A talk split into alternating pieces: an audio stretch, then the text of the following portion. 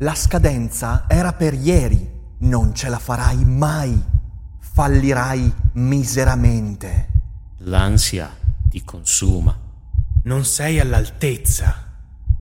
Cerchi un aiuto? Serenis è l'occasione per fermare queste voci fuori campo e parlare con un professionista del tuo stress, delle incertezze e delle preoccupazioni. Prendersi cura della propria salute mentale è importantissimo e per questo serve il giusto interlocutore. Su Serenis puoi trovare quello giusto.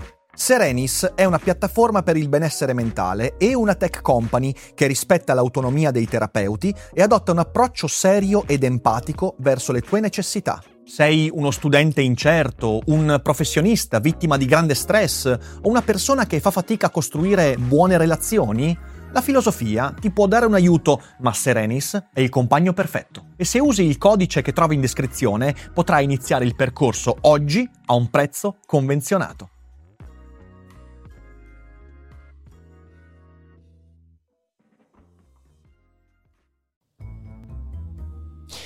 Ha più peso un romanzo o un fumetto? Beh, ho imparato che la prova empirica è il modo migliore. E allora proviamoci. Prendiamo un romanzo, Don Chisciotte della Mancia. Don Chisciotte, il libro primo, il libro primo sono 491 grammi, insieme sono 998 grammi.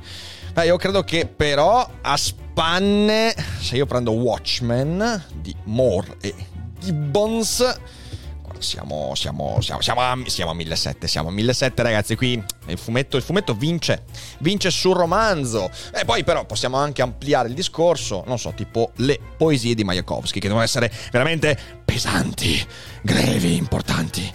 270 grammi. Eh, vabbè, 270 grammi, però se prendiamo Visione, un po' peggio di un uomo, bellissimo, bellissimo fumetto. 481, mm, la prova empirica sta, sta, sta, sta devastando l'opinione secondo cui il romanzo pesa più del fumetto. Poi se prendiamo invece Neil Gaiman con Sandman, non riesce neanche a pesarlo. Beh, quindi direi che la prova empirica è vinta dal fumetto. E qualcuno potrebbe dire che questo non è un buon modo per rispondere alla domanda se i romanzi valgano più dei fumetti o no, ma vale certamente di più rispetto alle opinioni di Piero Dorfles a riguardo, che cerchiamo di discutere, come sempre, dopo la sigla. Daily Cogito, il podcast per tutti e per nessuno. Puoi amarlo, puoi odiarlo, ma non puoi ignorarlo.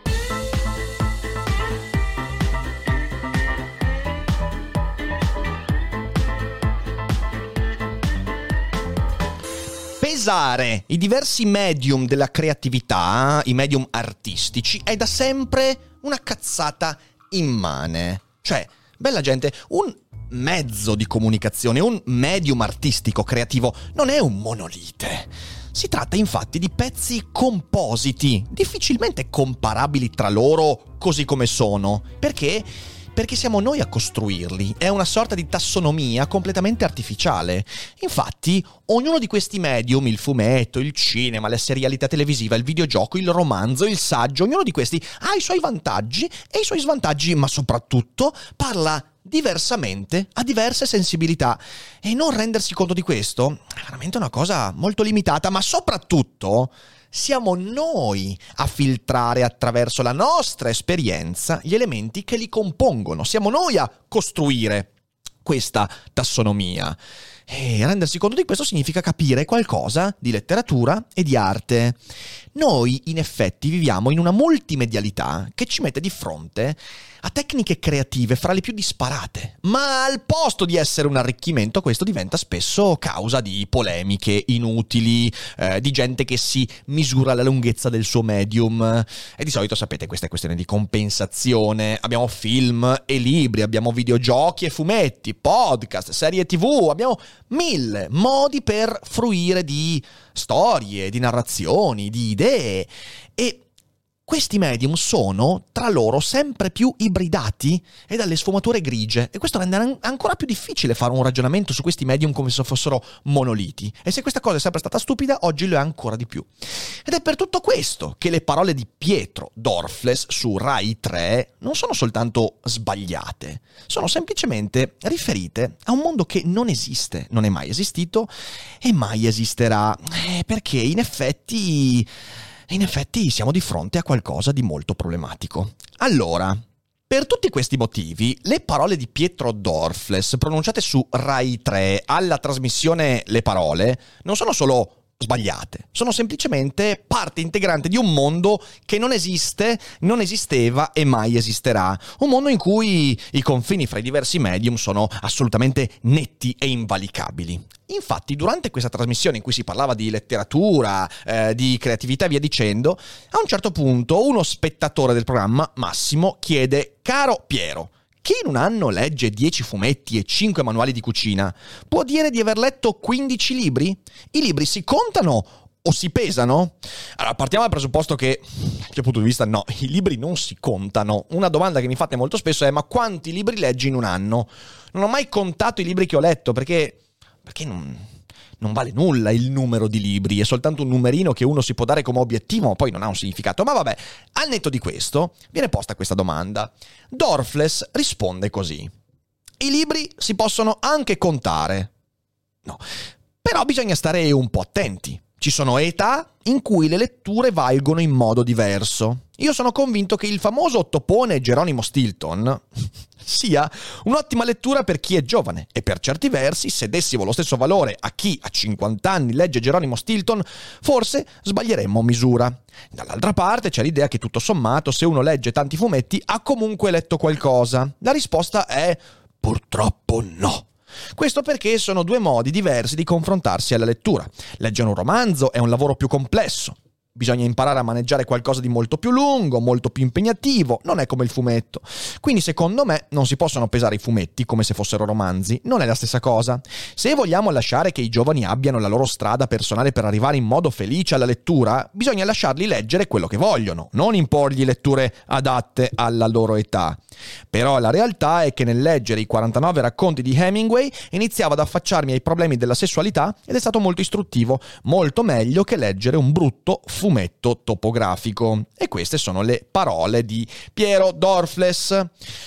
Ora cercheremo di analizzare un po' questa opinione, però come sempre la mia idea non è quella di scagliare una polemica contro Dorfles, anche perché si è già spenta e io arrivo sempre un po' in ritardo, ma in realtà cogliere l'occasione per ragionare un po' sulla letteratura, per creare un po' meno confusione intorno a questo mondo bellissimo.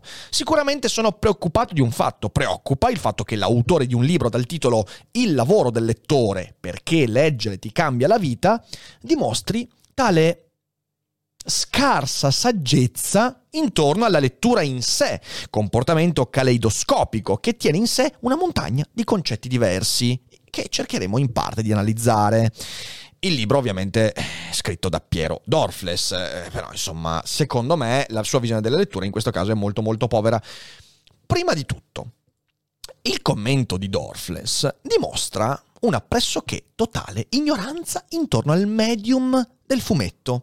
Attenzione, attenzione, una premessa. Io non sono qua a difendere il fumetto. Il fumetto non ha bisogno delle mie difese, neanche delle vostre difese, perché il fumetto vive e vegeta ed è felice anche senza le nostre difese, pur con le opinioni di Piero Dorfles e chi altri. Quindi il mio intento non è quello e io non sono manco offeso dalle parole di Dorfles. In primo luogo perché io non sono un esperto di fumetti. Leggo fumetti, ne leggevo di più in passato, ma sono un appassionato di alcuni tipi di fumetti, e poi purtroppo mi manca il tempo e leggo più libri che fumetti, quindi non sono un esperto. In secondo luogo, per offendere l'opinione dovrebbe pur valere qualcosa, e questa opinione non vale nulla in ambito fumettistico perché palesemente Dorfles non conosce il fumetto. Infatti, il riferimento a Geronimo Stilton dimostra che Dorfles nutre la diffusa allucinazione intellettuale che il fumetto sia strisce disegnate per bambini. Ed è questo un po' l'andazzo in Italia, cioè io non sono sorpreso, signore e signori. Pensate alle librerie. In libreria dove vengono messi i fumetti? vengono messi nella sezione letteratura? Se voi andate in Francia, sono stato in libreria in Francia, eh, il fumetto è nella sezione classici, letteratura. Ci sono fumetti che sono considerati dei classici della letteratura. Stessa cosa in Germania, non parliamo nel mondo anglosassone. Qui invece i fumetti in libreria a meno che non siamo di fronte a una libreria specializzata oppure a un libraio particolarmente sensibile, ma normalmente in libreria, nelle Feltrinelli, nelle Mondadori, Store e via dicendo, eh, il fumetto quando c'è è nella sezione ragazzi bambini. E quindi i titoli presenti sono anche scarsi, pochi. E appunto c'è solo Geronimo Stilton e forse Dorfles prima di andare a questa trasmissione ha fatto un giro in una libreria Mondadori Store, ha visto che solo eh, Geronimo Stilton c'è come fumetto in libreria e ha detto ah, ma guarda te questi sessantenni che leggono Geronimo Stilton. Sembra quasi, in Italia, con questo atteggiamento nei confronti del fumetto, sembra quasi che gli intellettuali vogliano tenere lontano da sé il sospetto di aver bisogno delle figure per capire una storia. Eh, ma dimostrano così di non capire nulla delle storie. Ma questo è un altro discorso. Se Dorfless fosse stato, tanto per citare il mio amato Walt Whitman, più curioso e meno giudicante, avrebbe scoperto gioielli letterari incredibili, all'altezza di Hemingway e anche oltre. E io non sto esagerando. Faccio solo un esempio. Io l'anno scorso mi sono riletto Maus di Art Spiegelman e quando si tratta di una narrazione che tratta dell'olocausto, che tratta del nazismo, che tratta della discriminazione, delle leggi razziali e via dicendo, Maus di Art Spiegelman è un titolo che consiglio a fianco dei sommersi salvati di Primo Levi, eh, a fianco dei libri di Hannah Arendt, a fianco di grandi capolavori della tragedia storica che è stata l'Olocausto, ed è alla pari Maus di Spiegelman è un'opera di letteratura di altissimo livello. E non è un fumetto meno eh, difficile o complicato rispetto a un grande romanzo sull'olocausto. Ok? Oppure, oppure, vi faccio un esempio. Io qui ho tutta la meravigliosa saga di Sandman di Neil Gaiman. Eh, questa, questa, questa, è, questa è la vita. E la saga di Sandman, per quanto sia più pop rispetto a Mouse di Spiegelman, perché anche nel fumetto c'è l'opera più intellettuale, più seria, più posata e l'opera un po' più pop, un po' più frizzante, un po' più fresca. Ecco, in questa grande serie della DC, eh, uscita fra fine anni 80 e inizio anni 90, io ho trovato, ho ritrovato perché me la sono riletta, delle pagine di altissimo livello. Per esempio, a un certo punto c'è questa pagina in cui Morte, una degli Endless, eh, perché questo è un romanzo, anzi scusate, è un fumetto che parla della mitologia. E c'è la morte, intesa come divinità, che a un certo punto sta parlando della morte. E allora dice, eh, io sono uguale dappertutto, tanto nell'Africa dell'Ovest quanto in Cina, eh, nell'Ottocento o nel 2400, tanto per un ricco quanto per un povero, parla dell'equità della morte. E qualcuno dirà, eh vabbè, grazie tante, cioè nel senso, eh, però a un certo punto c'è questa, c'è questa vignetta in cui, con un close-up meraviglioso, dice, When the first living thing existed, I was there, waiting. When the last living thing dies, my job will be finished. I'll put the chairs on the tables, turn out the lights and lock the universe behind me when I leave. Tradotto per chi non, non è iscritto a Cambly, nostro sponsor, e quindi non mastica l'inglese, quando la prima cosa viva è comparsa, io ero lì ad attendere. Quando l'ultima cosa viva morirà, il mio lavoro sarà finito. A quel punto metterò le sedie sul tavolo, spegnerò le luci e chiuderò a chiave l'universo dietro di me quando me ne sarò andata. E io vi giuro che la metafora della morte come barista che chiude a chiave l'universo e se ne va è una delle cose più intelligenti che abbia mai letto sulla morte. Ora, la morte, concetto filosofico, scandagliato da ogni grande autore di filosofia, di letteratura. Eh, qui siamo ai livelli di autori straordinari come Saramago e altri, per quanto mi riguarda. Eh, e potrei fare altri mille esempi, Watchmen, oppure questa straordinaria saga con la famiglia Divisione, che, che, parla della differenza fra essere umano e artificio, del libero arbitrio. Questo è un capolavoro. Watchmen è un capolavoro che parla del potere. Di cosa stiamo parlando? È curioso quando poi Dorfles dice bisogna lasciare leggere ai giovani quello che vogliono. Perché il suo atteggiamento dice esattamente l'opposto, o meglio dice leggi pure quel che vuoi, ma se non è quel che voglio io, mi sarai inferiore. E non è esattamente un buon atteggiamento per diffondere conoscenza e cultura. Ma al netto di tutto questo, quindi abbiamo, abbiamo mostrato che Dorfles dovrebbe incuriosirsi e non giudicare il mondo del fumetto perché scoprirebbe dei gioielli straordinari. When you need mealtime inspiration, it's worth shopping Kroger, where you'll find over 30,000 mouthwatering choices that excite your inner foodie. And no matter what tasty choice you make, you'll enjoy our everyday low prices, plus extra ways to save, like digital coupons worth over $600 each week. You can also save up to $1 off per gallon at the pump with fuel points. More savings and more inspiring flavors make shopping Kroger worth it every time. Kroger, fresh for everyone. Fuel restrictions apply. Dicevo, il commento di Dorfles denota anche e soprattutto una povertà filosofica intorno al concetto di letteratura, quando parla di una superiorità del romanzo sul fumetto, ma senza addurre alcuna motivazione, se non quel triste aneddoto personale che i 49 racconti di Hemingway eh, li ha incontrati quando stava cominciando a porsi domande eh, in merito alla sessualità mi viene da dire, con, senza nessuna cattiveria, Hemingway, maestro di sessualità, non è esattamente, insomma, il mio, il mio modello, però lì ho, sono gusti, quindi... E anche qua, attenzione, faccio una premessa prima di dire quello che dirò. Parla uno che consiglia sempre a tutti di avvicinarsi al romanzo. Io, durante i miei anni di divulgazione sul web, ho fatto leggere migliaia di romanzi a una montagna di persone. E ogni giorno ricevo commenti di persone che mi dicono ah sai ho cominciato a leggere romanzi grazie a te. Quindi sicuramente a me non si può dire che non sia un estimatore del mezzo del romanzo. Ehm, consiglio sempre di lasciarsi prendere di fare la fatica e imparare ad apprezzare.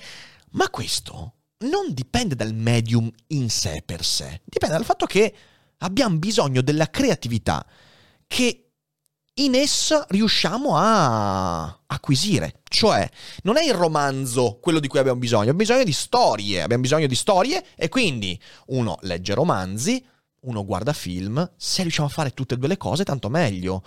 Il problema è fossilizzarsi in un solo genere, anche il solo romanzo. È ottuso, infatti, credere che in questo, in questo ambito ci sia una sorta di gerarchia oggettiva. Ah, non ha senso questa cosa qua. Di nuovo, è una tassonomia totalmente artificiale che cambia di epoca in epoca, di sensibilità in sensibilità. Nella mia vita, il romanzo è il medium più prezioso, creativamente parlando, perché io sono molto interessato all'arte visiva, mi piacciono tantissime cose, però dal romanzo ho acquisito molto di più. Ma questo dipende da come sono fatto io da quello che cerco io, dalle mie sensibilità, dal tempo che ho a disposizione, dal tipo di attenzione, tante cose, dalle circostanze in cui ho letto qualcosa. Per esempio, Everyman di Philip Roth, che è un romanzetto di 110 pagine, immediato, veloce, non avrebbe mai significato ciò che ha significato se non l'avessi letto durante la malattia di mio padre, perché è un romanzo che parla della vecchiaia, parla del fatto che, in fin dei conti, invecchiare è una tragedia, e se l'avessi letto in qualche altro momento, forse l'avrei ritenuto un bel raccontino. Lì invece è stata una sportellata incredibile. Oppure Invisible Monster di Chuck Palahniuk, l'autore di Fight Club e Survivor. Io l'ho letto durante una mia brutta convalescenza, ancora alle superiori. È un romanzo che ho incontrato nel momento giusto e mi ha fatto innamorare di questo autore. Eh, ma in altre circostanze forse sarebbe stato soltanto un, una storia divertente. L'avversario di Emmanuel Carrère. Straordinaria storia biografica di uh, un caso di cronaca avvenuto in Francia negli anni 90, però è una biografia romanzata. Io l'ho letto durante una fase di grande cambiamento della mia vita ed è quello che mi ha fatto abbarbicare a quella storia, mi ha messo in discussione e via dicendo non è il medium in sé per sé. Smettiamo di pensare che il libro sia un monolite, è qualcosa verso cui andiamo il libro. Ovviamente I discorsi di Dorfles sul fumetto vanno poi a costruire quella gerarchia oggettiva anche fra i romanzi in sé per sé e questa è una roba odiosa. Avete presente quegli intellettuali che dicono che beh, Hemingway è lì? E poi sì, c'è la letteratura minore, Philip Dick, Lovecraft, Tolkien eh, e via dicendo, perché in fin dei conti quella, cioè, l'unica vera letteratura è quella, eh, quella psicologica, quella, eh, quella di crescita, quella morale, quella d'autore. E che palle, che incredibili palle, in realtà non è vero. C'è dell'enorme, straordinaria letteratura in Lovecraft, nella letteratura horror, nella fantascienza, anzi vi dirò di più, la fantascienza durante questi ultimi decenni ha spesso fatto più filosofia della filosofia stessa, è riuscita ad arrivare a vette che, che, che, che la letteratura di crescita non è riuscita assolutamente a toccare, ma non perché sia migliore o superiore, ma perché il tempo ci richiede un certo tipo di storie. Ciclo di Hyperion di Dan Simmons è un'opera epocale, è fantascienza, è tutto inventato. La fondazione di Asimov è un'opera epocale. E per quanto io possa apprezzare i libri di Piperno, mi spiace, fra Asimov e Piperno non c'è neanche lontanamente un po' di paragone, ok? E di nuovo, questo dipende anche però dal perché io trovo nella letteratura certe cose, e non è una roba oggettiva. Ora, nonostante la mia preferenza per il romanzo, io non posso negare che il mio gusto e la mia personalità abbiano beneficiato di altri medium dello stesso livello. Ho fatto un esempio, Watchmen di Alan Moore, il fumetto che ho riletto di più nella mia vita. Questo è un fumetto a cui devo molto, anche perché, per esempio, io eh, l'inglese ho cominciato a masticarlo un po' per i videogiochi, un po' per questo fumetto, perché io lo lessi in inglese quando per la prima volta mi arrivò fra le, fra le mani, e infatti questa è sempre l'edizione in inglese. E questo è un, è un libro straordinario, questa è un'opera artistica, letteraria straordinaria, con all'interno metafore, stratagemmi narrativi, una fabula intrecciata, personaggi ben lavorati, problematiche che ci colpiscono non è, mica, non è mica una roba per bambini, non è mica Geronimo Stilton ma con i supereroi, ok? Oppure, e qui insomma io mi sono formato, oppure se voglio prendere altri fumetti, beh, quando sono stato adolescente, la saga di PK, Paperinic New Adventures, per me è stata fondamentale. Mi sono costruito un intero immaginario su quella saga e la ritengo ancora oggi parte integrante della mia formazione in quanto individuo. E se usciamo dal medium fumetto, prendiamo il cinema. E allora vi dico che Papillon è, come sapete, in tanti il mio film preferito. È l'opera più bella con cui si è entrato in contatto che parla di libertà opera in generale. È l'opera che descrive meglio, dal mio punto di vista, ciò che è la libertà, tanto le cose desiderabili quanto quelle indesiderabili della libertà. E il film, sempre dal mio punto di vista, per tanti aspetti è superiore al romanzo, che è comunque molto molto bello e importante. Ma poi ci sono altri medium, prendete la, lo sport per me la carriera di Kobe Bryant è stato un livello di ispirazione narrativo incredibile. Leggendo libri, leggendo interviste, vedendo cose, mi sono formato parte integrante del mio carattere. Eh, la musica. Durante l'adolescenza la musica di Eminem per me è stata una cosa fondamentale per il mio tipo di approccio, per capire meglio cosa volevo fare di me stesso e via dicendo. Più tardi, invece, compositori come Max Richter sono entrati eh, come parte integrante della mia creatività, mi raccontano storie. E, e qui poi Dorfles, se mi ascolta, infarta, però il videogioco ha giocato lo stesso tipo di ruolo. Io a 12 anni, 13 anni ho giocato a Zelda Ocarina of Time per Nintendo 64 e per me quell'esperienza è alla pari di grandi romanzi letti nella mia vita. Ed è un videogioco. Più recentemente, lo sapete benissimo, Bloodborne, la saga dei Dark Souls, cose che per Dorfles forse sono dei linguaggi astrusi e impossibili da far propri, e invece sono opere creative, letterarie di livello altissimo. E non mi metto lì a pesarli, sapete perché? Perché l'esperienza artistica non ha i limiti imposti da qualche personaggio che in tv pontifica sulle proprie esperienze. Io non sono qua a dirvi delle vostre esperienze artistiche, creative, letterarie, narrative, quali valgono di più. Non è il mio ruolo. Io non so cosa sta nella vostra testa, non so come siete fatti, quindi non esiste questa cosa qua. L'importante è che uno sia consapevole del peso che lui dà alle cose Infatti, noi possiamo fare tranquillamente, senza polemiche, un'analisi delle differenze insite fra i diversi medium. Io in passato già l'ho fatto e sulla base di queste differenze anche dire qual è la mia preferenza.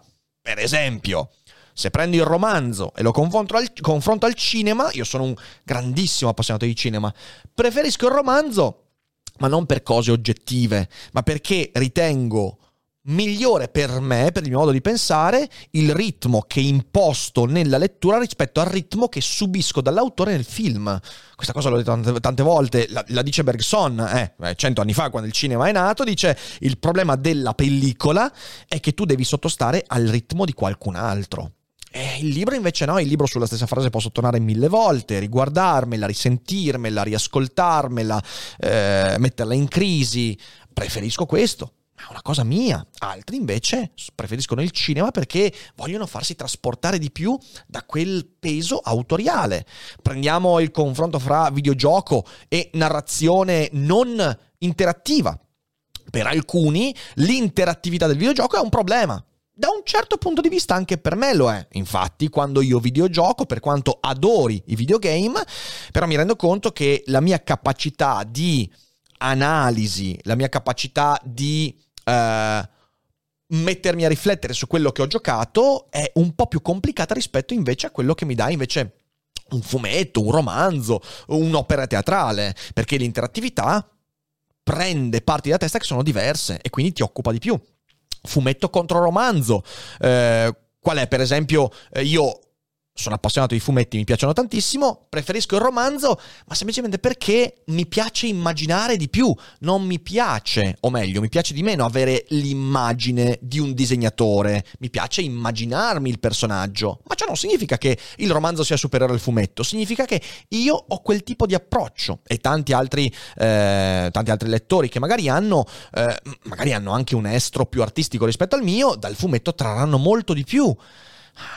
Niente di tutto questo crea gerarchie oggettive. Quello che un individuo intellettualmente è non sarà mai dato dal pregiudizio verso generi e medium, ma dalla rete che si creerà. Ed è questo che dobbiamo veramente dire con forza. La rete di conoscenze, storie, medium, esperienze di Dorfles Forse sarà più ricca della media se guardiamo i libri letti, i romanzi letti, e questo non lo metto in dubbio. Però poi se ragiona in questo modo, forse non per i libri capiti, ma questo è un altro discorso. Sicuramente è più ricca e va bene così, ma una buona rete di conoscenze, di collegamenti e di ponti non chiude a priori la possibilità di creare nuovi collegamenti. Anzi, ciò che si dovrebbe apprendere dalla creatività è la curiosità. Altro che Geronimo Stilton. Geronimo Stilton è l'etichetta che poi, poro Cristo, anche, non è neanche malaccio, ma è l'etichetta che si dà al fumetto per dire roba per bambini. Se uno ha imparato dai libri a ragionare così, i libri non servono poi a così tanto. Se i libri non ti spingono ad essere curioso e dire, beh, questa roba non la conosco, posso non interessarmi e allora sospendo il giudizio, però magari posso interessarmi e vedere che c'è di più rispetto a quello che immaginavo.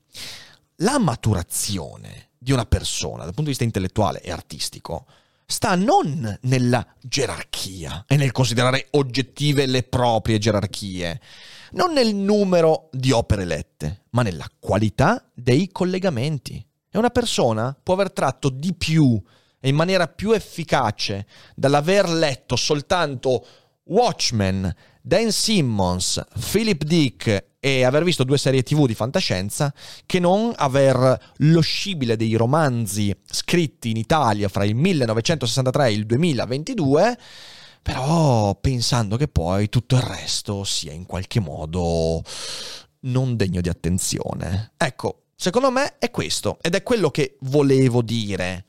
La maturazione, il valore dell'arte e della creatività lo dà l'individuo quando crea collegamenti. Maggiore la varietà dei medium eh, di cui si conosce qualcosa, maggiore la possibilità di creare quei collegamenti e abituandosi a fare quei collegamenti anche magari riuscire a progredire un po' come essere umano, intellettualmente e anche emotivamente. Secondo me è questo il punto fondamentale. Poi nessuno voleva rinfocolare, ripeto, una polemica che è una dichiarazione, ma eh, cogliere l'occasione invece per ragionare un po' su questi aspetti a cui, lo sapete, insomma, tengo particolarmente, mi sembrava una cosa interessante e spero lo sia stato anche per voi.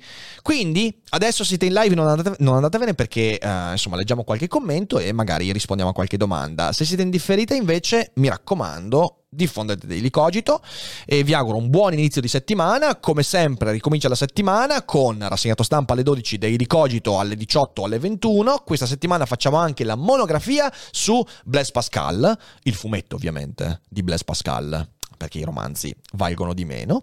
E per tutto il resto, insomma, ci risentiamo su tutti i social. Quindi grazie mille per aver ascoltato Daily Cogito. Voi mi raccomando, leggete, che siano romanzi, fumetti, fate quella fatica, leggete, non siate pigri e vedrete che i vostri collegamenti vi faranno progredire in questa vita così strana. Ciao a tutti, buona serata e non dimenticate che non è tutto noia ciò che pensa.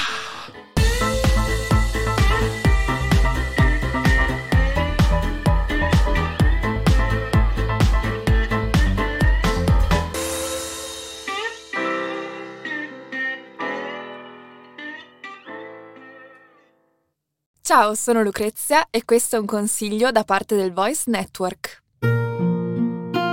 Ma che ci facciamo qui? Qualcosa deve essere andato storto mentre leggevo la mappa. Ma c'è qualcuno laggiù? Scusi, qui Alessandro. E Matteo. Dove possiamo trovare un podcast su storie fantastiche, gioco di ruolo e Dungeons and Dragons? Sotterranei dragoni, dice? E allora cercheremo questo Sotterranei Dragoni su tutte le piattaforme. Buona sessione!